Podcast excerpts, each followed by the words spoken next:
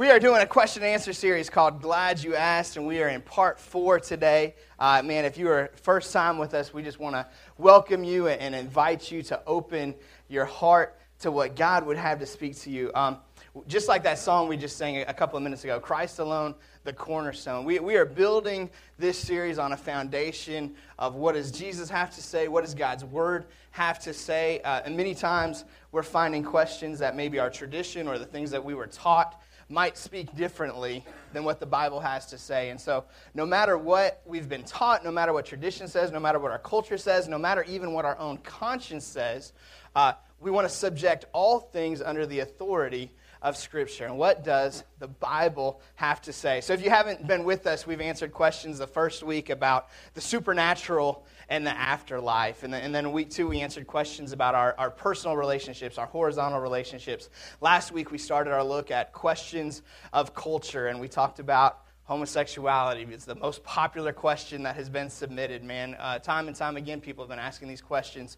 And so, all the questions that we're using for this series have come directly from you. You've either filled out a card and dropped it in the box, which you can continue to do out at the Connection Center, or you've texted those questions in, and you can continue to do that today. Uh, if you've got a question that pops up throughout our service, or maybe something that's already on your heart, uh, this number is 662 404 2489. That's 662 404 2489. And that number will actually be on the bottom left hand corner on the rest of the slides for you. So if you don't get it right now, that is okay. If something pops up a little later on, and at the end of service, Melody will be doing as she has been doing throughout the series and, and picking one question that comes in that uh, I can handle in like a three to five minute answer format off the cuff. So pray that she picks wisely. Uh, and please send in whatever questions you have. We're having a lot of fun with these. So, so today we're going to continue in part two of our look at questions of culture. Like I said last week, we looked specifically at the questions revolving homosexuality. Today we're going to move on to other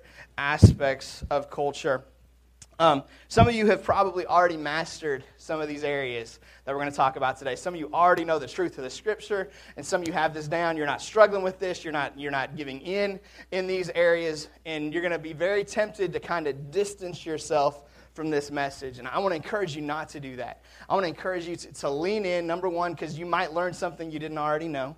Uh, that, that really will apply to your own life, but also because there's other people in your life who are going to have questions people you work with, neighbors, relatives, maybe even your own children, that this message is going to help you to empower them with the truth of God's word. So let's look, without further ado, at these questions of culture. Question number one that came in, this actually was submitted on a Wednesday night by one of our students, but that's it was so applicable.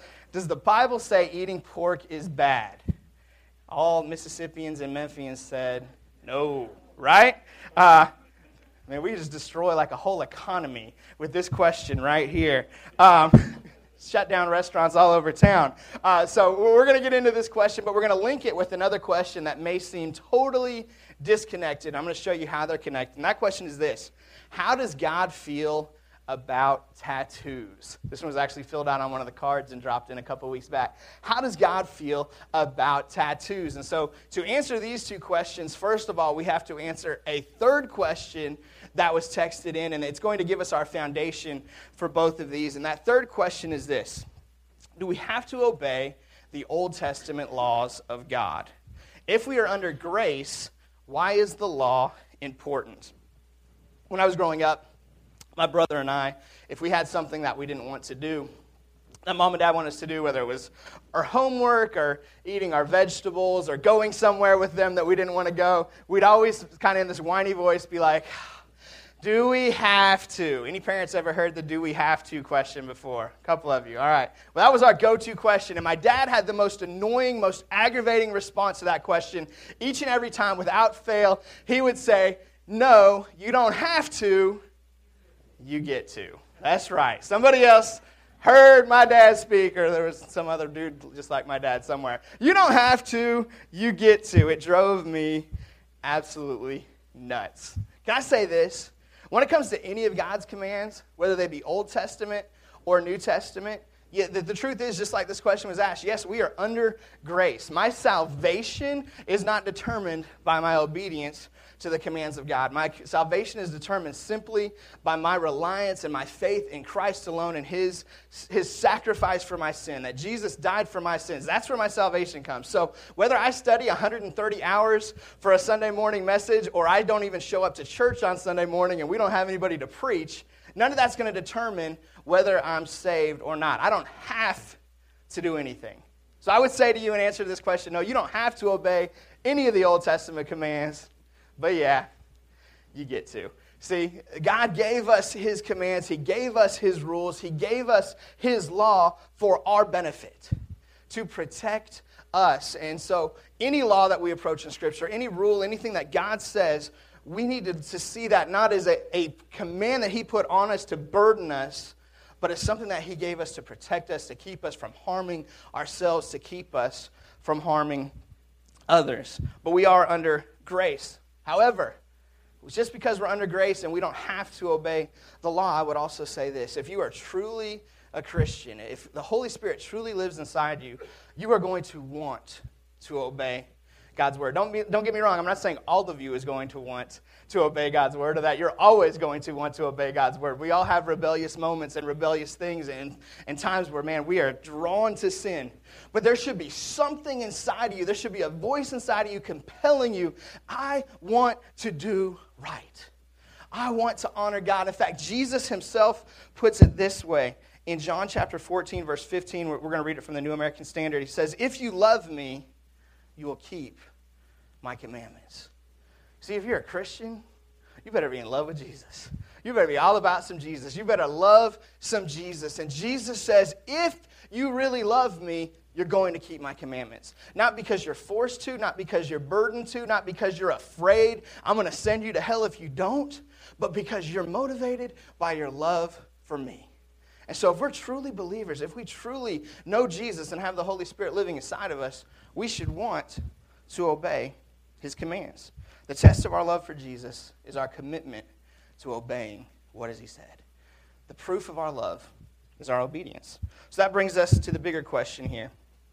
And the question that will bring together bacon and tattoos and bacon tattoos. How should we approach the Old Testament? How do we approach Old Testament law? Well, there's 10 Old Testament commandments that most of us are probably at least somewhat aware of, but there's actually a whole lot more than the 10 commandments in the Old Testament. In the first five books of the Bible, uh, Genesis, Exodus, Leviticus, and Numbers, what we consider the books of law, there are 613 laws of God. A whole lot more than just 10. Virtually every Christian today would agree that we are commanded and, and supposed to obey the commands and the laws in the New Testament.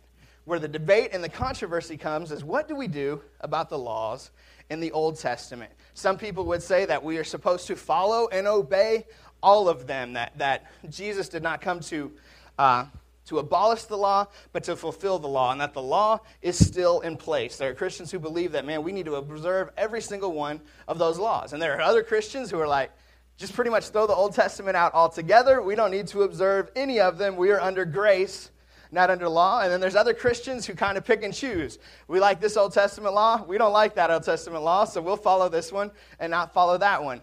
Where is the truth? What is kind of confusing, especially because when we read the New Testament and, the New Covenant, we see that some of the Old Testament laws are discarded and some of them are embraced. So, how do we know what's the difference?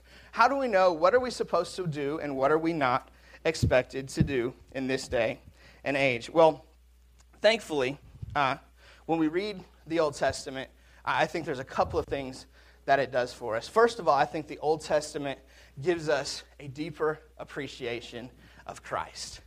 When I read the Old Testament and I read about the ritual cleansings they had to go through, the animals they had to sacrifice, all that stuff, I get a much, much deeper appreciation that I don't have to do all that. That Jesus came to be my sacrifice for me, that He took my place, that I don't have to try and come up with a way to pay the price for all of my sin, for all of my struggle, because Jesus paid the price for me. So I would tell you, don't ignore the Old Testament altogether. Read it. And as you read it, as you read through Leviticus and other books that may seem, wow, how could you even begin to try to live this stuff out? Praise God that you don't have to. Get a new found appreciation for Christ.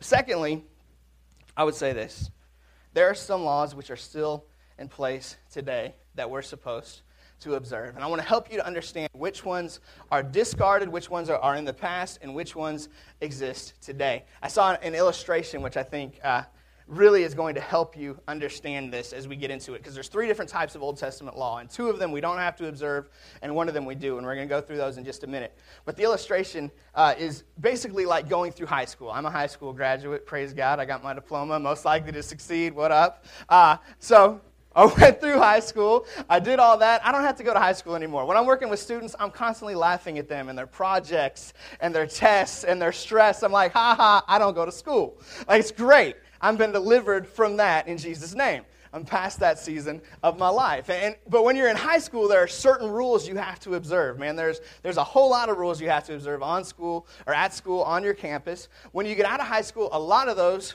aren't there anymore. I don't have to respect a teacher. I don't have to listen to a principal anymore. I don't have to worry about, man, in our school in Seattle, uh, we couldn't wear hats, we couldn't carry backpacks, we couldn't wear coats because there was so much gang violence going on and they were so worried about guns coming in. We couldn't do any of that stuff. I can wear hats.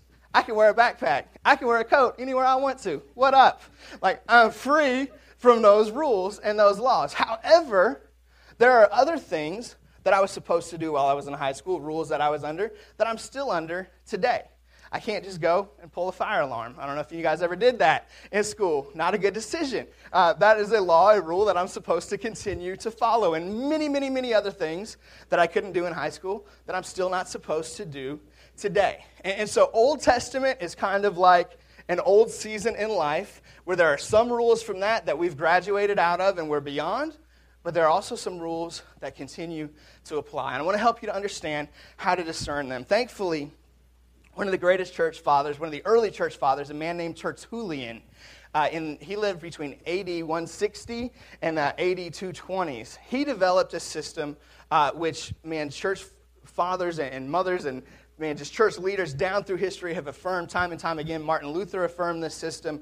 Many, many Christians have looked to this and said, man, this makes sense. This is a great way to categorize the Old Testament laws. I first found this actually when I was in Bible college. And man, when I was first taught it, it was just like my eyes were open because I never knew how to say, this is something we're still supposed to do, and this is not. So I want to give it to you. There's three categories of Old Testament laws. The first is ceremonial laws.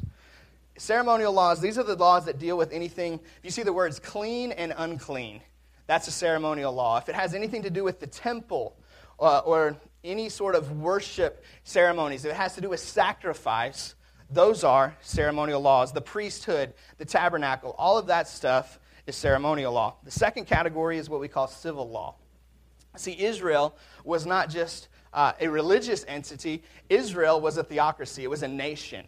And so it was, a nation led by God under the rule of God. And as a nation under God, God had laws for the people, specifically of Israel. For example, somebody committed adultery in Israel. The penalty for adultery was you were going to get stoned. That was the rule, that was the law. That the penalty, the price for that sin was you were going to die under this particular theocracy. So we have ceremonial laws and civil laws, and then we have moral laws. These are the laws forbidding such things as rape, stealing, and murder. So the system helps us to understand how to respond to each category. When we get to the ceremonial laws, the things dealing with the clean and the unclean, the, the worship ceremonies, all this type of stuff, all that was fulfilled in Christ. You see, we don't have to worry about what's unclean anymore because Jesus is clean and he came and made us clean. He's our cleanser. Jesus is our priest. He's our temple. He's our way to connect with God. And so, all of the ceremonial laws, all that stuff where you have to wash this way and do this thing and sacrifice this beast, none of that applies to us under grace. Jesus is our sacrifice. So we don't need any other sacrifice. Ceremonial laws have all been fulfilled in Christ. The second category, the civil laws, we are not a theocracy.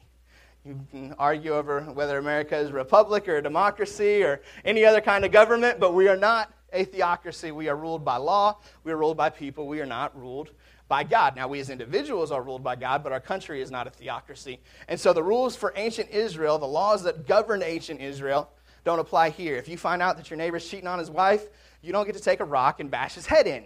That is sin, that is wrong, that is murder. You are not supposed to do that. You can't be like, well, hey, the Bible says I'm supposed to kill adulterers. No, it does not say that for you. Obviously, it's an extreme example, but, but we need to understand anything that involved the government of Israel itself as a nation, we're not under those laws anymore. Now, we are under American law. We are under Mississippi law, and we are commanded to obey the laws of our country, to obey, obey, the laws of our land. So even though the civil laws of Israel don't apply to us anymore, the Bible is very, very clear that we're supposed to submit to our governing authorities. And so this comes to the last category, and that's moral law. The moral laws are still binding on us. These are the ways that God wants us to live, to walk in holiness. And so when we see a law in the Old Testament, we need to determine is it a ceremonial law, is it a civil law, or is it a moral law? So, with this foundation, going back to our opening questions, does the Bible say that eating pork is bad? Yes, the Bible does say that. In the book of Leviticus, chapter 11, it lays down guidelines for clean foods and unclean foods. And here's what it says it says that any animal that has a split hoof, a divided hoof, and chews the cud, that's free for you to eat. And anything else is not. That's essentially the guideline. And so then it goes through each specific animal and it says pigs, they have a split hoof, but they don't chew the cud. So you can't have pigs. So no barbecue, no ribs, no bacon for the ancient Israelite Jews. Uh, today, does this apply to us or not? Thankfully, this does not apply. This is ceremonial law. This is clean and unclean. We had bacon in here on Father's Day, and I think Jesus was glorified in it. So uh, we are all about some pork. I know one of our small groups is having barbecue tomorrow night. They didn't even know we were preaching about pork. So Olive Branch City Group, enjoy your barbecue tomorrow night, and don't feel like you got to repent after you eat it, unless you eat too much. Gluttony is sin. Gluttony is bad. But uh, eating pork in and of itself is not. Uh, in fact, we didn't even need Tertullian's system for this one because this is actually specifically addressed in the New Testament. In the Acts chapter 10, the Apostle Peter has a vision where a sheet comes down and has all sorts of unclean animals on it. And God basically says, Don't call anything unclean that I have made clean. And God's using this to teach him that Gentiles, which is most of us, are no longer unclean, that Jesus died for all of us and not just the Jews, but he also used it to say, eat whatever you want. Enjoy it. You don't have to worry about ceremonial law anymore. So, second question we mentioned a little earlier is a little trickier. How does God feel about tattoos? And I know in a group like this, there's going to be some very staunch opinions, probably on both sides. I know in this room right now, we have at least one tattoo artist we have at least one person who has the City Church logo tattooed on his body. Uh, and we have other people uh, who probably are very staunchly against tattoos. Uh, I'm not going to worry about any of your situations. I'm going to preach what does the Bible have to say. So here's where we find a law against tattoos. It is also in the Old Testament in the book of Leviticus, 1928. It says, Do not cut your bodies for the dead or put tattoo marks on yourselves. I am the Lord. So we do see tattoos expressly forbidden in the Old Testament. So, what question do we need to ask? What type of a law is this? Is this a ceremonial law? Is it a civil law? Or is it a moral law? Now, there are arguments to be made for it being a moral law or for it being a ceremonial law. I feel pretty strongly that this is a ceremonial law, and here's why. In this day and age, the, the tribes, the cultures around Israel, that they were actually, they weren't even in Israel yet. They were on their way to Israel when this law comes down. But the, the people groups around where they were about to settle, one of the ways that they worshiped is they would worship by cutting themselves and marking themselves. They would worship their pagan gods, their heathen gods, basically they would worship demons. And so God says, You're not going to worship me the way that these other people worship their gods. You're not going to mark yourself. You're not going to cut yourself.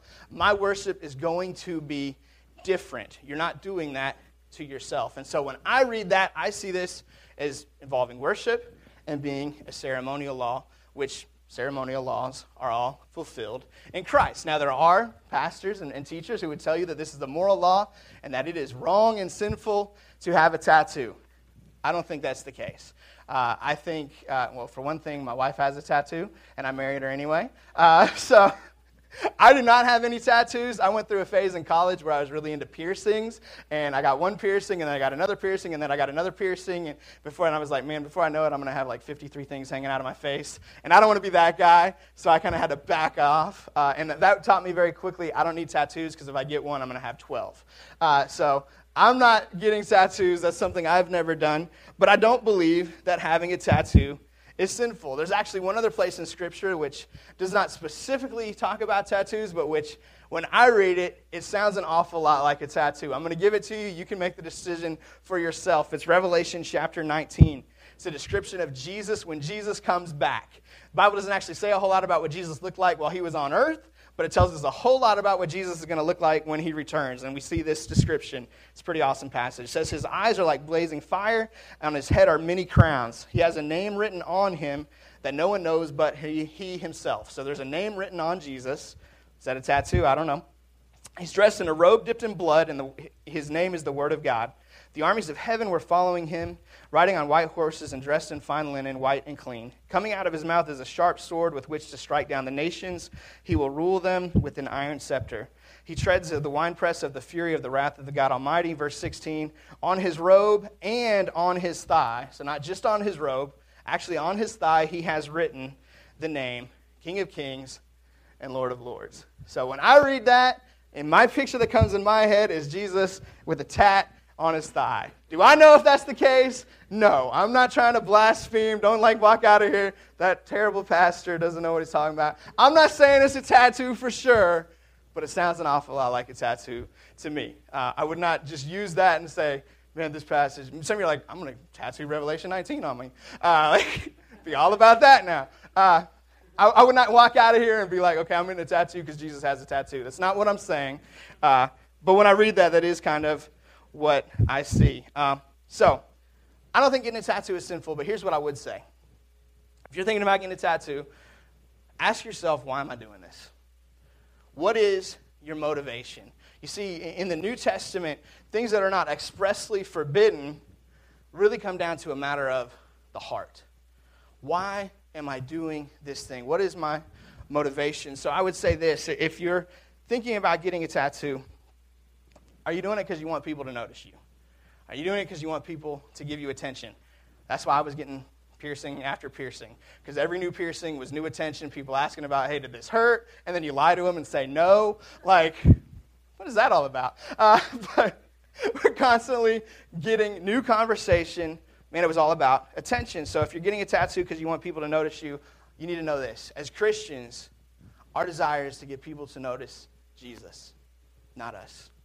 Scripture is very clear that modesty, we are not supposed to be bringing attention to ourselves. We are not supposed to be getting people to try to notice me. My job is to reflect Him and to point people to Him. So if your motivation for getting a tattoo is so people see you, I would say, I would not get that tattoo.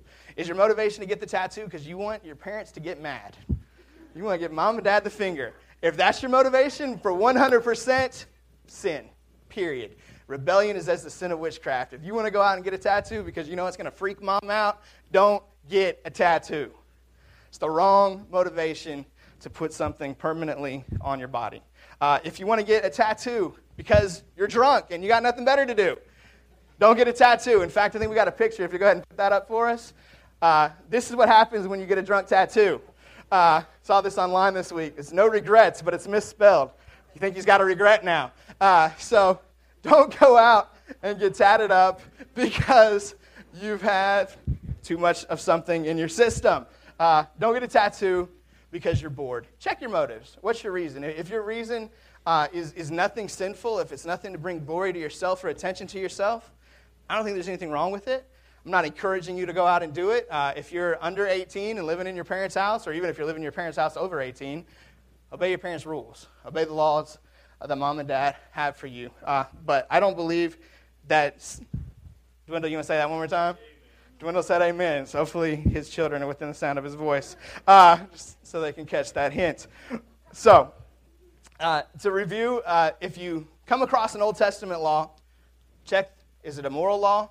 Is it a civil law? Or is it a ceremonial law? If it's a moral law, it absolutely still applies to us. If it's a ceremonial law, it does not. It's been fulfilled in Christ. If it's a civil law, We don't live in ancient Israel. We live in America, obey the laws of the United States. So, our last two questions of culture today, we're also going to group together because there's going to be some overlap in their answers. Question four is this Did Jesus drink wine? Did Jesus drink wine? And question five, what does the Bible say about weed? I told you we were going to get to this one. Today is the day. Isn't this series fun? Tattoos, pork, wine, and weed. That's what's up. Praise Jesus. It's like a house party gone bad up in here today. Uh, so, let's start with the first one. Question four Did Jesus drink wine? I'm going to answer the question, and then I'm going to answer what I think is the question behind the question. So, cutting straight to the chase, yes, Jesus drank wine. Um, I grew up being taught that Jesus did not drink wine. I don't know if any of you were taught that same thing. Uh, if you were taught that way, you were probably taught one of these two things. I was actually taught both of them. The first thing you would be taught if you were taught Jesus didn't drink wine is that Jesus was a Nazarite, that Jesus had taken a Nazarite vow. In Scripture, we see at least two examples of people who take this vow. Uh, those examples are Samson in the Old Testament and John the Baptist in the New Testament. And among other things, Nazarites couldn't cut their hair, they couldn't drink alcohol. A Nazarite was, was a particular vow taken specifically by people from the city of Nazareth. And so this is where the idea comes that Jesus was a Nazarite because he was from Nazareth, but you didn't have to be a Nazarite if you're from Nazareth. It was something that certain people did to set themselves apart. The second thing you've probably been taught, if you're taught that Jesus didn't drink wine, is well, that Jesus did drink wine, but the wine they had back then didn't have alcohol in it. It was just grape juice. Anybody ever heard that one before? I was taught this is what, man, from the pulpit, youth pastor, man, Jesus did not drink alcoholic wine. Now, as I've gotten older and started to study things for myself, here's what I discovered. This teaching did not come about until about the late 1800s. Uh, there was a movement towards what they called teetotalers. Teetotalers wanted to ban alcohol. They actually won and they got prohibition in the United States in the early 1900s. But part of their movement was they had to embrace the fact well, how can we ban alcohol when everybody's say, well, Jesus drank alcohol? Well, we got to tell people that he drank wine, but it didn't have alcohol in it. And so they began to tell people this, and it stuck. And it's still around 140, 150 years later. Churches in America, very, very many of them, believe this. Historically, scripturally, it's really, really hard to make this argument. I want to show you a couple of things so you can understand that this is not just my opinion. Um, Jesus specifically preached against drunkenness. If the wine that they had did not have alcohol in it, how, why are you preaching against getting drunk? On the day of Pentecost, when the Holy Spirit shows up and fills the, the 120 in the upper room and they're speaking in other tongues, what is the reaction of the crowd? Is they've had too much wine. They think that they're drunk. But notice Peter's reaction. Peter doesn't say, What are you talking about? Our wine can't get you drunk. Peter says, No, it's too early in the day. We haven't had that much yet. Uh, he doesn't say, You can't get drunk with this stuff. He just says, We haven't had, we're not drunk. It's not where we're at. So, so we see in the New Testament specific examples where the wine that they had did get people drunk. And then we see this in Luke chapter 7, also appears in Matthew chapter 7. Jesus is speaking, and he says, he's talking to the Pharisees. He said, For John the Baptist came neither eating bread nor drinking wine, because he was a Nazarite. And you say he has a demon, the Son of Man, which is Jesus, came eating and drinking. And you say, Here's a glutton and a drunkard, a friend of tax collectors and sinners. Now, was Jesus a glutton and a drunkard? Absolutely not. Jesus never sinned one time.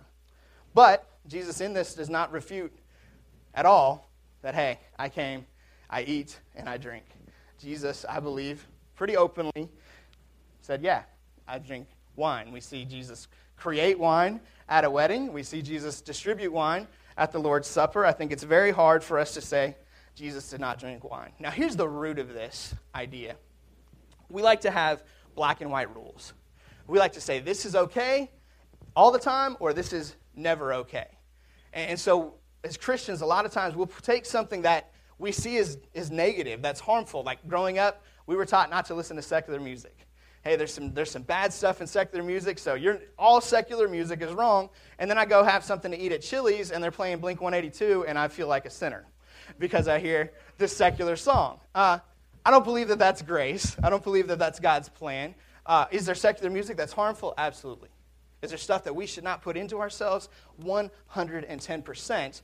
But it's not just because something happens to be created by somebody who's not a Christian. We need to be able to discern. And I think the same thing is true with alcohol. We need to be able to discern what's right and what's wrong. So, as you can see, I don't think that drinking alcohol is a sin in and of itself. Jesus did it. The Bible never, ever, in any place tells us not to drink alcohol. However, drinking alcohol can be a sin. And I'm going to show you six ways that it can be sinful to help you to have a guide for determining should I drink or should I not. The first way that drinking alcohol can be sinful is drinking is a sin when it leads to drunkenness. Time and time and time and time and time again, the Bible is absolutely clear. Do not get drunk. Don't mess with it, don't play with it. Ephesians 5:18 is one example. It says, "Do not get drunk." There you go.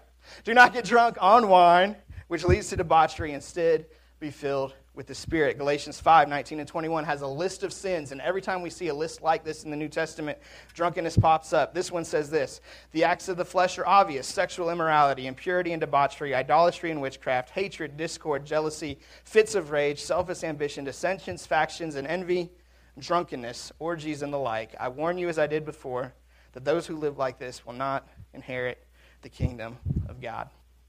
G.K. Chesterton, the great English theologian and writer, he put it this way, and I think he summed it up so well. He says that we should thank God for beer and burgundy by not drinking too much of them. Uh, if you want to drink, I think that you can, but you better not drink too much. There is a clear line, and don't get as close to the line as you can, and then, oh, I guess I had one too many. Stay away from the line. Don't give yourself over to drunkenness. Getting drunk is never, ever okay. It's not okay to get buzzed. It's not okay to get tipsy.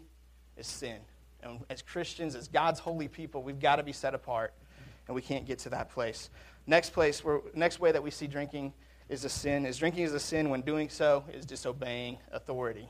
If you're under 21 years old in this room, drinking alcohol for you is sin. Under the authority of our nation, you are not supposed to drink. 1 Peter 2 gives us uh, a clear command to submit ourselves to governmental authorities. Romans 13 gives us a clear command to submit to governmental authorities. Romans chapter 1, over and over again, we see it affirmed that we're supposed to submit to the government. So, not just the law, but there are other ways, other types of authority that we must submit to. Uh, if you're over 21 and you're still living at home, get a job and move out. Uh, but in the meantime, you're still under your parental authority you still need to obey their rules. So if you're 25 and mom and dad don't want alcohol in the house, you don't get to drink. Get a house, get an apartment, get a job. But don't drink while you're staying with mom and dad. You're under their parental authority. Uh, I went to a Christian college, Toccoa Falls College in Northeast Georgia, and at our Christian college, they were absolutely anti alcohol. Uh, we had to sign a covenant saying we would not drink. Not only could we not drink, we could not work in a place that sold alcohol. This is how hardcore they were. So for me, at that season in my life, drinking would have been a sin. Even if I was over 21, even if no other authority in my life said no, but I agreed to submit to the authority of this school and go to this school. And so drinking alcohol for me would have been sinful. Now, that's also the same season in my life when I got my tongue pierced, and I wasn't supposed to do that either. And that's why I took my tongue piercing out because I was in rebellion to the school authorities, and there was a cute girl who pointed that out to me. Uh, and so I got it right took my tongue piercing out. Uh, we got to submit to the authorities in our life. Uh, spiritual authority. There was a season in my life where I worked at a church in Oklahoma where if you were going to serve in the youth ministry, you couldn't drink alcohol. If you were going to serve on staff, you couldn't drink alcohol. I was over 21 years old. If I would have drank alcohol in any of those situations, I'd have been in sin because I'd have been violating the spiritual authority in my life. Many Christians go to churches where they preach do not drink.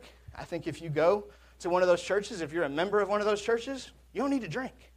You need to be submitted to the authority. You need to be submitted to what's being taught in your church. Or, or maybe there's agreements for different levels of leadership where, hey, I'm not going to drink at this level. If you agree to something like that, submit to that authority. It is sinful for you to violate that authority. Next way that drinking is a sin is drinking is a sin when you are drinking to try to escape from something. Man, when, when you've got a bad day, when you have a rough day at the office, you got bad news from the doctor, your team just lost the big, day, big game. Many of us, even Christians, we think, hey, I'm going to turn to this glass of wine, I'm going to turn to this bottle. I think that is absolutely the wrong thing to do. Psalm 25:20 is one of many, many examples that shows us God has something better. It says, "Guard my life and rescue me. Do not let me be put to shame, for I take refuge in you." When you're having a rough day, your refuge should not be in a drink. Your refuge should be in Jesus. He is the one we should turn to. He is the one who can comfort you. He is the one who can take away your pain. Don't short circuit the process by putting something down your throat. Next, fourth way drinking is a sin when you are drinking to try to impress somebody. This probably applies more to younger people than to older people, but probably to older people in some situations too. If you're drinking to see somebody can see how cool you are because you're drinking, you're an idiot. Don't drink for that reason. Don't do anything to try to impress somebody else, to, to step up so somebody else can see you. Be yourself. Next way, drinking is a sin when you're causing somebody else to stumble.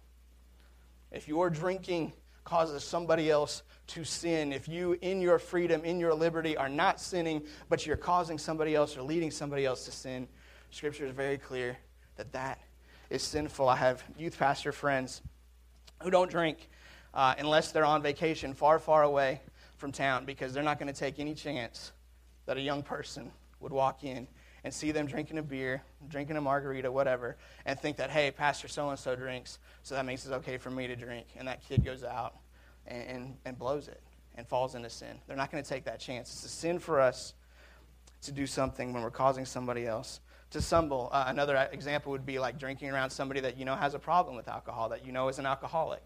Uh, and you have them over to your house for, for burgers, and you know they struggle with this, and you've got beer out on the counter. Oh, hey, grab one and that may be the one thing that leads them off back into a relapse. So it's a sin for us to drink when we cause somebody else to sin. And the last one, I don't think this one will be on the screen, but when God put on me right as I was getting ready to get up here today, is that drinking is a sin when it violates your personal convictions. Um, if God's told you not to drink, don't drink. If you've got a conviction on you, my dad was an alcoholic for almost 20 years before he came to Jesus. And when Jesus got a hold of him, took it away from him like that.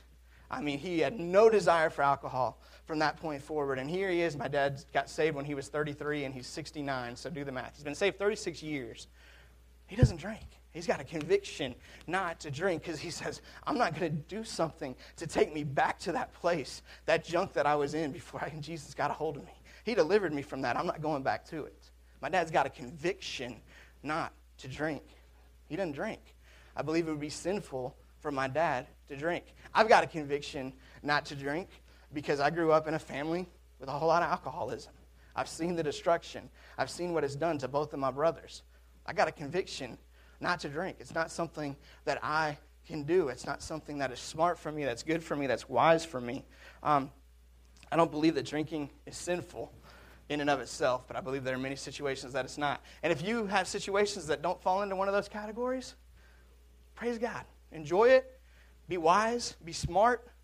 Think about what you're doing.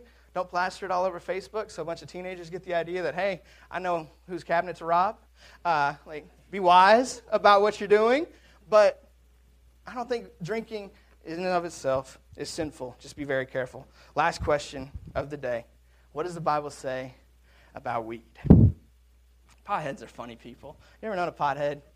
Potheads say funny, funny things, don't they? Potheads see things like, man, Jesus smoked weed. You ever heard that one? Or maybe not. I've heard that one. I've had my brother tell me that, in fact.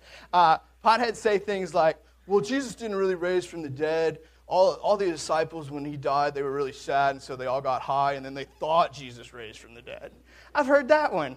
Potheads are funny, funny people. They say some crazy, crazy things. They will say just about anything. As far as this question is concerned, the Bible does not specifically talk about marijuana. Some of you are like, what's weed? It's marijuana. Sorry, I should have clarified that. Uh, the Bible does not talk about that. It doesn't even talk about getting high. And so we're going to use this marijuana is the example from the question, but I think this is going to apply across all drugs the way we answer this.